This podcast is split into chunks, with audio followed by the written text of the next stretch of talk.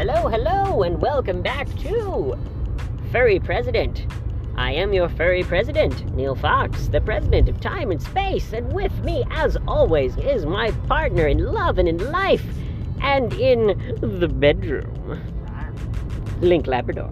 Hello, I am Link Labrador. Too loud, too loud, too loud. I am Link Labrador and your vice president of time and space. Absolutely.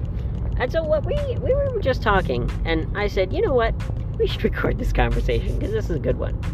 So, uh, tell me just a quick summary, quick recap of what we were talking about, and we'll discuss. So, we were talking about patri- patriotism and how my fox boy and I differ than the average American citizen. Yeah. Uh, in our own purview. yes. And uh, so I I see, generally speaking, I see two types of people in the United States, and it is to me it's sad that we've come to this point uh, of polarization as a nation. I would I would like to see America come together, literally and figuratively. Uh, I would like to see America come together to a point of agreement because I th- I think there is a point of agreement that can be found here. So here are the two types of people that I generally see. I meet people who are far right, or not far, far right. We'll, we'll say lean right. A lot of people who are right leaning identify as Republican or identify as independent and generally vote Republican. They're, you know, it, to me, it doesn't really matter. I, I do not care very much about political parties. I, to me, what's important about a political party is that it's a, it's a way to organize people together. Or organizing people is hard work. And so we should be thankful to the people of these parties for for doing that hard work. Now, unfortunately, whenever you have a group of people with a lot of money and a lot of power, you get corruption. You do. It, it is it, it's just part of the equation unfortunately I, I wish that were not the case but you know if you if you have republicans democrats independents whatever the, you get a bunch of people together you give them a shitload of money and some people are going to use that for bad means and bad ends Yes. so, but here here's what I see. Let me let me get back to my point. What I see is people who lean right are we'll say our Republican friends. Because I consider all Americans to be my friends. You you you've seen this. When whenever I meet someone, doesn't matter their age, doesn't matter their gender, doesn't matter their religion, doesn't matter. They are my friend. I call them my friend. What can I do for you today? That kind of thing. Our Republican friends, in my opinion, have a nationalist point of view. Now, what is the difference between a nationalist and a patriot? In, in my estimation, a patriot is a person who cares about the country only in so much as they care about the people and the values that the country represents. That's just my definition of patriotism. I'm sure many people have different definitions. Nationalism is somebody who's like, my country live or die. My country is the best, and if you don't believe that, then I'll just nuke you too. I'll drop a bomb on you. I, mm, in my opinion, Yes. Okay. in my opinion, nationalism is a cancer on society. It, in my opinion, in a world that is as connected as the one that we live in today, thinking of the world as countries and, oh, my country is better, my country is better, like it's a sports team or something like that. You know, eh, if you if you want to be nationalistic about your sports team, sure root for the Americans in the Olympics. Why not? That's that's all in good fun. But if you're if you're acting the same way when we're talking about, say, trade or economic benefit or uh, uh, military stuff like that, uh, uh, military might, these kinds of things. If you're thinking in these ways about, oh, yep, somebody just cut us off in traffic. Delightful. Uh, if you're thinking about nation power in these ways, in my opinion, it is only detrimental to think in a nationalistic way. Now, my friends on the Democratic side, my my Democratic friends, let's say, my friends who lean to the left, and you know, uh, I'm and to be clear, the people who are the extremes in these cases, the people who are extremists on the left and the right, uh, think in these ways just even more extremely. You know, a, a person who is a far right wing person might have such a nationalistic idea. They're like, oh, well, I only want people who are born in America. If you weren't born in America, get out of my country. And it's like, oh my fucking God. Do you not understand that people who immigrate to America, on average, create more jobs than they take? On average. Now, that is not true for every community, that is not true for every state, even. But on average, if you look at the country as a whole, and especially in areas where there's a lot of economic growth, you will find a lot of immigrants. Mostly legal immigrants, ironically enough, Yes. but illegal immigrants Yeah, I get it as well. One moment. I need to finish my thought, and then you go right ahead, okay? So, friends on the right, in my opinion, think in a nationalistic way. Think in a way that is exclusionary. Okay? A way that excludes people, in my opinion. My friends on the left-hand side of the of the aisle, Democratic friends, oftentimes, in my opinion, and, and I have literally met people who say these things. I, some people might be like, "Oh no, that's impossible." I, I kid you not. I have met people who are like, "I despise the United States. I despise it. I think that, you know, we should just tear it all down and start over. And in my opinion, that is as destructive as a nationalistic way of thinking of, you know, our United States live or die, you know, whatever. The the idea that we should just tear it all down, burn it all down is madness. Look look at any point in history where there has been that kind of seismic shift in political power, and you will find that in almost every case, with, with very few exceptions, in almost every case, as often happens in a change of power, the rich get richer and the poor get poorer. Take the exit on the right. So, in my opinion, we need to meet in the middle.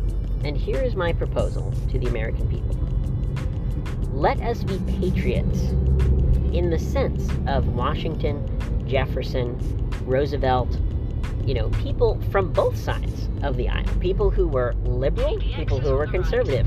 Let us be patriots to take the best ideas of both sides and say, let's find common ground, let's find a way that we can work together. One quick example, and then you go right ahead and say whatever you would like to say. I know I know you are bursting with things to say. One quick example. I think that yes, government overreach is a problem. I, I think that government meddling in people's lives is a problem. But I also think that there are ways that the government can use its power to make things more efficient for everyone. Healthcare being a great example. If choice is the primary factor that we want to base our political system on, the, the freedom to choose, healthcare is not the place to have choice. Because in most cases, you have no choice. In most cases, you have no choice of what healthcare you're going to use. You use the doctor that's closest to you. right onto the Smith If you get into an accident, use the hospital that's closest to you. That's just how it works. And so the government can use its power to make that more efficient without meddling, so to speak. Meddling is a great way. It's one of the things that Reagan said all the time. And, you know, there are many things that I disagree with Reagan on, but there are many things I agree with Reagan on. Meddling is a problem. Making things more difficult for business owners, making things more difficult for the average person. So, for example, tax reform, healthcare reform, police reform. All of these things are ways that we can take ideas from both sides and make the system better. So, to answer your question, that is my. Oh, sorry, let me rephrase. In two miles. That is my answer to your question of how can we look at patriotism in a new way? How can we look at it in a way that works for everyone? So, uh, my, my wonderful Labrador has been trying to say something for about the last 10 minutes, and I apologize. Go right ahead, my love. Okay, so that was a lot of information to unpack Sure. for the audience. Bit of a thesis statement right off the top of my head. Yes, a little bit of a thesis statement. We could have reserved that for the end, but whatever. Darling, I was answering your question. It just took 10 minutes to answer. I'm sorry. Yes, I see that. Okay, so where do I go from there? Yes. So, what is patriotism to you? How how do you see the two sides of the political spectrum? Yep. And how do you see a way for us to meet in the middle? Quite frankly, I see us meeting in the middle when we get the politicians out of the way. Yes, absolutely. That is the first part. That is the first critical thing we have to do as a society Absolutely. is figure out what do we want. yes. And the vast majority of what we want is the same fucking thing. Absolutely. Yes. We want equality in healthcare. We want equality in the economic fields. Yes. We've talked about economics quite a bit, and there's a, about a million reasons why women and men get paid A differently, and B, uh, women get paid more in certain fields that men should get paid more in. That women get paid more in the sex industry fields. Well, that's a whole different uh, whole different argument. But Well, just just to summarize. let me finish. Oh, go ahead. Go ahead. Because women get paid more because Take the interchange on the because men want to see women. Men generally don't, unless you're doing gay porn. Yep. Then you ain't getting paid shit as a guy. Fair enough. It's like the difference between a waiter and a waitress. Waitress make a lot. Oh, excuse me. Waitress make a lot more money than the men. right. Yeah. And they would say, "Oh, that's wealth in inequality and whatnot." But yet, a CEO makes more than a female CEO. A male CEO makes more than a female CEO Right. because demanding more money, demanding better wages. Oh Again. So finding that common ground. Let me get back to the point of mm-hmm. finding the common ground of equality. Yes. I, I, I think that this is the point that is something that's going to be it's going to be something that we hammer home over and over and over again during our campaign because people have been talking about common ground. People have been talking about working across the aisle for decades. Decades and decades. And the simple fact is that no one has figured out how to do it. Well, no one wants to do. No, of course they don't. It they they keep their power by creating division. Yes. Whereas we have a path to power by creating unity. Unity of the voter specifically. Uh, because what do people want? We've talked about this before on the podcast, but it doesn't hurt to reiterate. People want dignity, people want respect, they want security, especially economic security, they want good paying jobs. Now, and in my opinion, it is insane that we have the right saying, we want good paying jobs. And then you have the left saying, ah, well, the way they want good paying jobs is, is stupid. It's like, oh, Now, let me No. chip in real quick. take the Keystone Oil Pipeline. Okay. Those are good paying union jobs. True. But we can't we can't make a pipeline from one end of the country to the other because of this reason and that reason and this bullshit reason and that bullshit reason and this reason and that reason. No. Mm-hmm. It's like, oh, we can't. What if it leaks? What if that happens? What if this happens? What if that? What if what if we have a massive earthquake? And if if, if we have a massive earthquake, well, we got bigger fucking problems.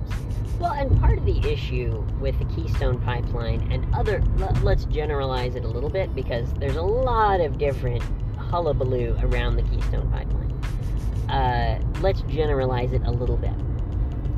Part of the issue with these types of projects is that they are focused on fossil fuels. Yeah. And so, if we are trying to, as a country, I mean, California is trying to wean itself off of uh, uh, combustion engines within the next 13 years, which seems to me to be an absurd goal, at least at the way at the rate we're currently going. Now, You- okay, so so fossil fuels. one moment, one Not a bad thing. one moment, one moment. People, one of the many arguments that people make is we should be investing the money and resources into jobs and into companies that are providing energy, whether for cars or industry, that does not produce as much carbon as fossil fuels. Now, there are some reasons to believe that. However, one of the things that a lot of people do not, I, I'm shocked that people do not understand this, but if you don't transport oil through a pipeline, it has to be transported on trucks, which causes way more carbon pollution than a pipeline. A pipeline is much more efficient. Uh, the other aspect is the possible the possibility of ecological disaster via natural forces. Like, I don't know, an earthquake happens. Oh no, an earthquake! Our pipeline is broken! Everyone's gonna die! Yeah. Uh, meanwhile, the studies have shown, and I, we'll cite, we'll put the studies, uh, we'll put the exact studies in the description somewhere. Mm. Studies have shown that pipelines benefit the local ecology. I haven't seen that, but I'd be happy to look it up. Yeah. So let's. And here's why: Sure. The deer and other anim- other wildlife Mhm. would flock around the heat of the pipelines Oh, during the fair winter. Enough. Fair enough. Hmm, Interesting. I hadn't heard that. So let's let's uh, let's come back to our main topic because Yeah. as important as the topic of the Keystone Pipeline is, we could probably do a whole podcast about just that alone. Oh my god! Yes. Um, but let's let's come back to our main topic because uh, energy and fossil fuels is something we've talked about many times, and we will talk about many times more. But let's talk about our main topic, which is why is patriotism something that is such a polarizing issue? I, I, I, I find it sad to me. I find it sad that many of my liberal friends, and, and it's no secret that I personally lean to the left in terms of policy. It's, I've talked about it on the podcast and. I lean more to the right as far as policy. Absolutely. The way I like to describe it is I'm an independent that looks at what people are talking about, Mhm. what they're uh, discussing, and going, let's think about this. Right. Let's think about all the issues. Because Mhm. dere- uh, deregulating the uh, things for corporations. Okay, that's good and bad. There's good Right. and bad in everything. Absolutely. Do you want dirtier water? Well, no. Then we need these super strict regulations, but we, we need jobs as well. Right. We, we Well- need we, we need the economy to grow. And this is this is why I think that there's so much room. That, that- okay. This is why Take the exit on the right. I find it so absurd that people see it as one or the other. Either we have regulation or we don't. It's a spectrum of regulation. Exactly. Everything in life is a spectrum and a loading Yes. screen. yes, everything in life is a spectrum. And exit on the right. what I would love to to see is everyone, everyone, whether you love regulation, whether you hate regulation, whether Oh, you love the fire over there. whether you love the Democratic Party, whether you hate the Democratic Party, whether you love the Republican Party, whether you hate the Republican Party, whatever. I would love to see everyone come together in a forum of ideas and say, okay, what is the correct, what is the most beneficial, let's say, uh, that's, that's correct is a relative term. What is the most beneficial rule that we can have in this case. And it's on a spectrum from no rule to the strictest rule that you can have. Is it a 0 out of 10? Is it a 10 out of 10? And you'll find in most cases that it lies somewhere in the middle. The the the idea of oh yeah we're just gonna do away with regulation. Eh, Nobody nobody thinks that we should do away with you know regulation of clean water, Uh, unless you're a super crazy libertarian type. Uh, I, I'm sorry, crazy might be a little bit of an offensive term. Libtard. A super libertarian person might be like, oh yeah, just let the free market work it out. Well, uh, here's the thing. Uh, free markets work when people have choice, and you don't have a choice of what water comes to your house. There is only one source of water that comes to your house, and so if you live in Flint, Michigan, uh, and there's you know dozens of cases, uh, I don't even know how many, probably hundreds by this point, of people having you know lead poisoning and their brains not functioning properly as children as they grow up, like you don't have a choice. And so, uh, it, it it comes back to my eternal well of people should have a choice. Yes, they should. Now, uh, okay. I got back to people having a choice. Sure. I agree. People do have. People should have a choice. Mm. They should also be informed of the other options, such as Yes, absolutely. oh, th- there's lead in the water because of lead pipes. Okay, why the fuck are we allow? Why the fuck are we allowing lead pipes to exist? Yes. Well, the reason why is because it was, you know, put in a hundred years ago when we didn't know how dangerous it was. Now, there were indications even 150 years ago of how dangerous lead was, but scientific rigor uh, in the 1920s, you know, 100 years ago, was not anywhere near the level of rigor that it is today. Uh, you know, is oh well, you know, or whatever, just throw it in there, see if it works, whatever. Um, so having now that we have the knowledge yes, to safely create water, yes, uh, safely transport water through pipes, Mhm. we have many options to retrofit the lead pipes Yes. with newer technology. absolutely. Uh, granted, some of it's newer than others. There's this one guy who created a uh, basically a portable pipe. Mhm. Uh, think of it like a think of it like a balloon animal that you inflate and it goes through the pipe. Oh, I've seen this. Yeah, Again. super cool. It's new technology, Right. but now that we have the technology to replace it in an econo- replace something in an economical way, hmm In a of a mile, new right. regulations and new rules can be in place and enforced, and even new industry standards can be established. Right. And and here here is the key, in my opinion.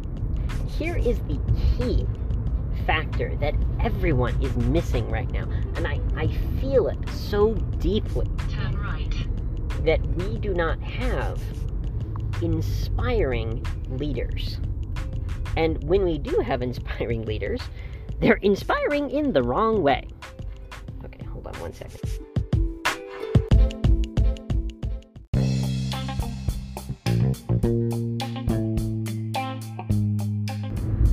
So, as I was saying before we got so rudely interrupted, I'm just joking. Uh, as I was saying, I, my in my opinion, the the the thing that I don't see, I don't see the inspirational leaders that we should have if we're going to get through the crises that we're facing. You know, uh, what type of inspirational leaders have we had in the past? We had Obama on the left-hand side of the spectrum, who was a very inspirational leader to the people of his base. Uh, we've had Trump, which unfortunately was an inspirational leader to white nationalists. Uh, in my opinion, a person who is not willing to distance himself from white nationalists is a bit of an issue. Uh, let me let me be clear here at the very beginning of my campaign. White nationalists, no good. No, no, no bueno. Uh, we do not like the racism. The racism very bad. Uh, and I'm, I'm saying it in a joking tone just because it's such an absurd thing to have to even question. Yes, of course, white nationalism is horrible. The nation is a nation for everyone. It is a nation for white people. It's a nation for black people. It is a nation for all different types. It's a nation, especially for Native Americans. Oh my God. Yeah. They were here first. Of course, it's a nation for them. I, I would love for Native Americans to be a huge part of our caucus, of our voting base, because I think they have been given an absolutely incredibly short end of the stick. But anyway, that Now- being said, Let me answer your question of you don't see inspiration. You don't see inspirational individuals. mm, I do. great. Who do you see? I see people like Mr. Beast. Absolutely. I see individuals on the YouTube platforms. yes. Everyone from C CC uh, C CGP Grey. CCP Gray. CGP C- Grey. CGP Grey. Sure. I, I see them as inspirations to a current demographic. Yes, absolutely.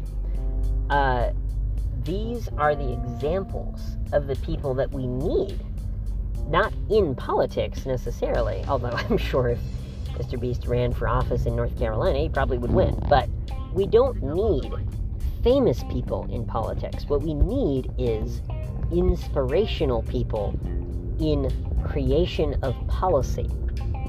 So, for example, I would love to see Mr. Beast running an agency like the FCC. I would love to eminent domain YouTube and then put Mr. Beast in charge of it and say, look, use the power of this platform. Use the power of the platform to create good jobs Uh, and to, which one is it? oh, let me see. T do right there. Use the power of this platform to create good jobs and to make life better for the people on the platform. So, in conclusion, let's change everything for the better. And that is my soapbox for the day. Boop.